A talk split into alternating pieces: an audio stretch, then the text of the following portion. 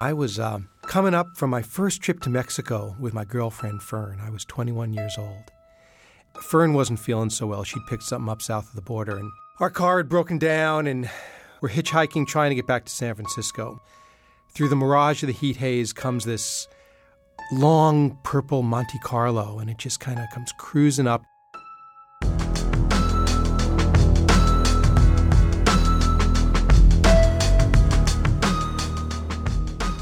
I go running over, and the electric windows buzz down, and there's these two really uh, hip looking people in the car.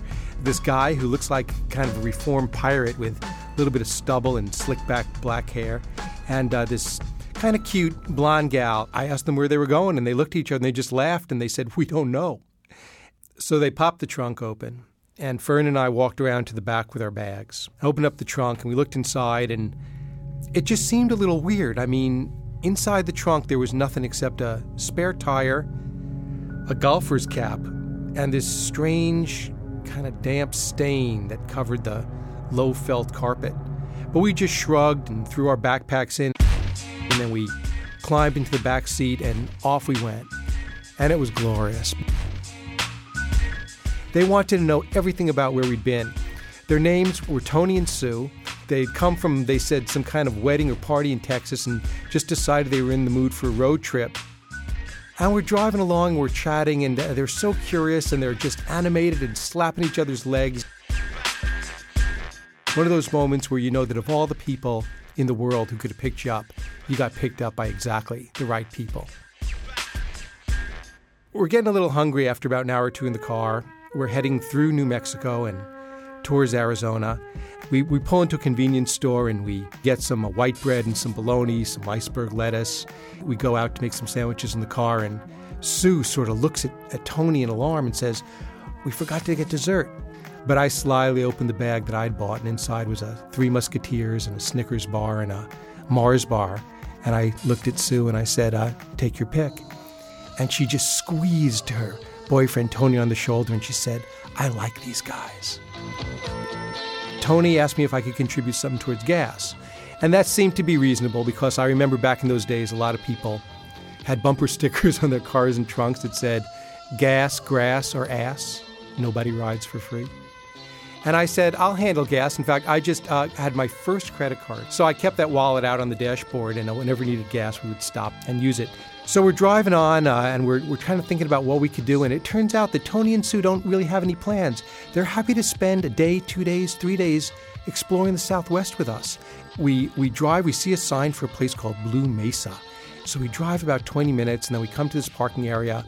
And the four of us get out of the car. And uh, uh, Fern says, You know, Jeff, I don't think uh, I want to do some hiking. I'll just stay right here in the parking lot near the restroom. And Sue says, I'll, I'll stay with Fern. You two guys go. So Tony and I set off on this little trail. We get to this overlook, and there's no real fence. There's just kind of like a cliff that drops off about three or four hundred feet. And in the distance, this beautiful solitary mesa. And there's this warm wind coming up the cliff. And Tony looks at me and says, Did you ever feel like you could fly? He said, Let me show you something. And Tony went and stood right on the edge of the cliff with his heels on the cliff, and I grabbed the back of his belt and he put his arms out and he leaned forward, spread eagle, leaning over the cliff. And I was just straining as hard as I could, holding the back of his belt and pulling him back to make sure he didn't go, go over the edge. And I pulled him back and he said, Okay, now you try it. And I took my place on the edge of the cliff, and Tony grabbed the back of my belt, and I just leaned forward.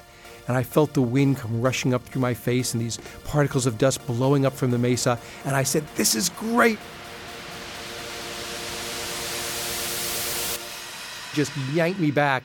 I was just overcome. I just shivered like a dog and I threw my arms around him, but he stiffened up and I, I backed off. And I said, Thanks. I am so glad we met you guys. You guys are the greatest. We drove on. We decided we were all going to spend the night together. The four of us shared a room, and it was uh, one of those little motel rooms. Not much going on except a TV. And I remember we were channel surfing, and uh, I think MASH was on. Uh, Fern and I shared a bed, and Tony and Sue had a bed. And we lay down. We were we were pretty dog tired, and um, all fell asleep. And at some point during the middle of the night, I woke up and I, I was kind of, you know, woozy, but I sure I heard something. I heard this voice, and it was like, uh, just until tomorrow, just until tomorrow. Then drive straight down to San Diego. Whack 'em like I told you. like the last guy. And I didn't know who was talking, and I didn't make much of it, and I just fell back to sleep. And the next morning, I woke up and I sat up in bed, and just in time to see the door to the room open, and Tony walked in with four cups of black coffee in styrofoam mugs. Fern was really not doing so well. She was feeling very, very sick, and she and I climbed into the back of the Monte Carlo and we set off heading towards Flagstaff. Every 10 minutes, whenever there was a rest area, she had to run out and go to the bathroom.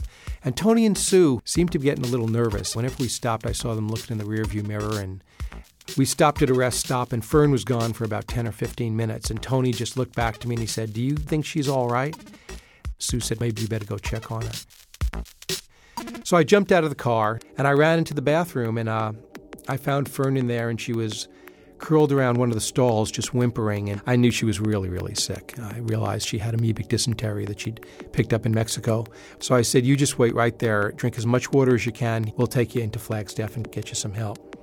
And I dashed out into the parking lot. It was about 105 degrees outside, and I remember it took a second for my eyes to adjust to the light, and I couldn't believe what I was seeing because the Monte Carlo was gone. And I ran frantically around the rest area, and they were they were nowhere to be found, and our backpacks weren't there either. There wasn't there wasn't anything. My wallet, everything was gone. They had they had taken off, and the sun started to sink towards the hills, and I realized uh, we got to get out of here. I called the police, and the patrol car brought us back to Flagstaff, and just dumped us off. And Fern couldn't even walk, and I carried her to the nearest emergency room in town they saw her, they took her pulse, they threw on a stretcher, and they raced her into the intensive care unit.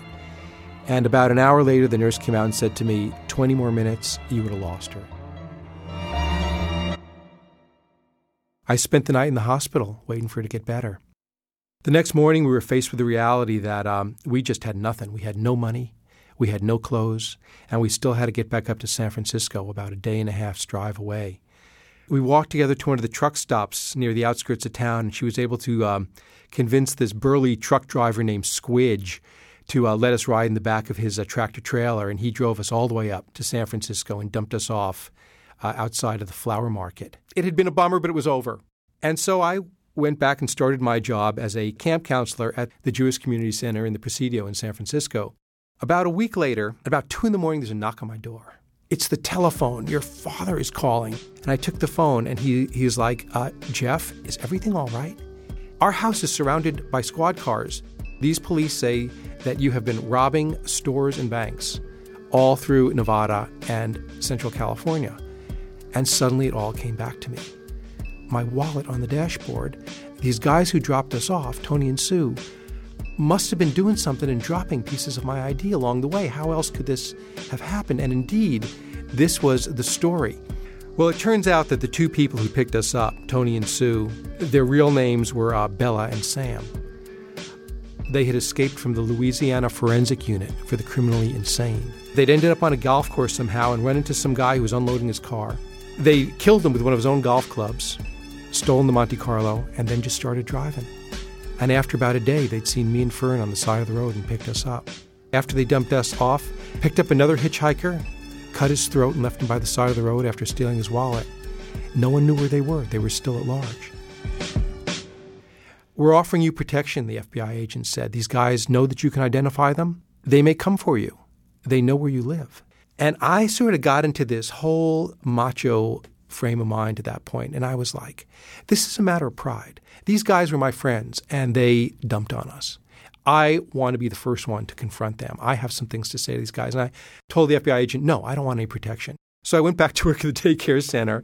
Whenever we were out in the play yard, anytime a Monte Carlo came cruising up the street, I just would freak out. Is this them? Are they come out with a machine gun and start shooting at me and these kids? So I called the FBI back and I got in touch with this agent and I said, Uncle, I give up. I, would like some protection. And he said, It's funny you should call because we were going to call you this afternoon. We apprehended Bella and Sam this morning. They were caught outside of Redding, California. And I said, Did you find our backpacks? Were our backpacks in the trunk? There was a slight pause in the line, and Tennyson said, What they found in the trunk was the body of the last hitchhiker they picked up, cut into five pieces. I think that your backpacks are probably history. So after all these years, I've I've had plenty of time to think about it, and my my take on it's quite different now. I just think back on the time we spent together, listening to the music in the back of the car, uh, Sue's delight at those candy bars, Tony holding me over the cliff, his hands the only thing keeping me from falling those 400 feet. We loved them. We loved those killers. And they loved us. They had a choice, and their choice was to leave us with our lives. It was the only gift they could really give us, but the greatest gift I think that anybody has ever given me on the road.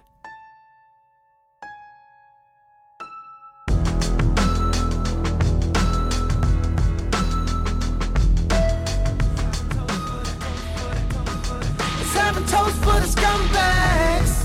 Every one of them that I know. Have a toast for the jerk offs. That'll never take work off. Baby, I got a plan. Run away fast as you can. Run away from me, baby. Run away. Run away from me, baby.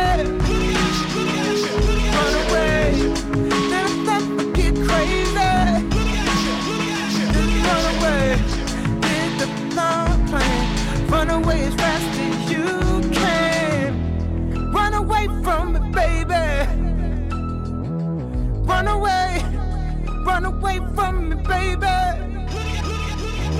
Run away.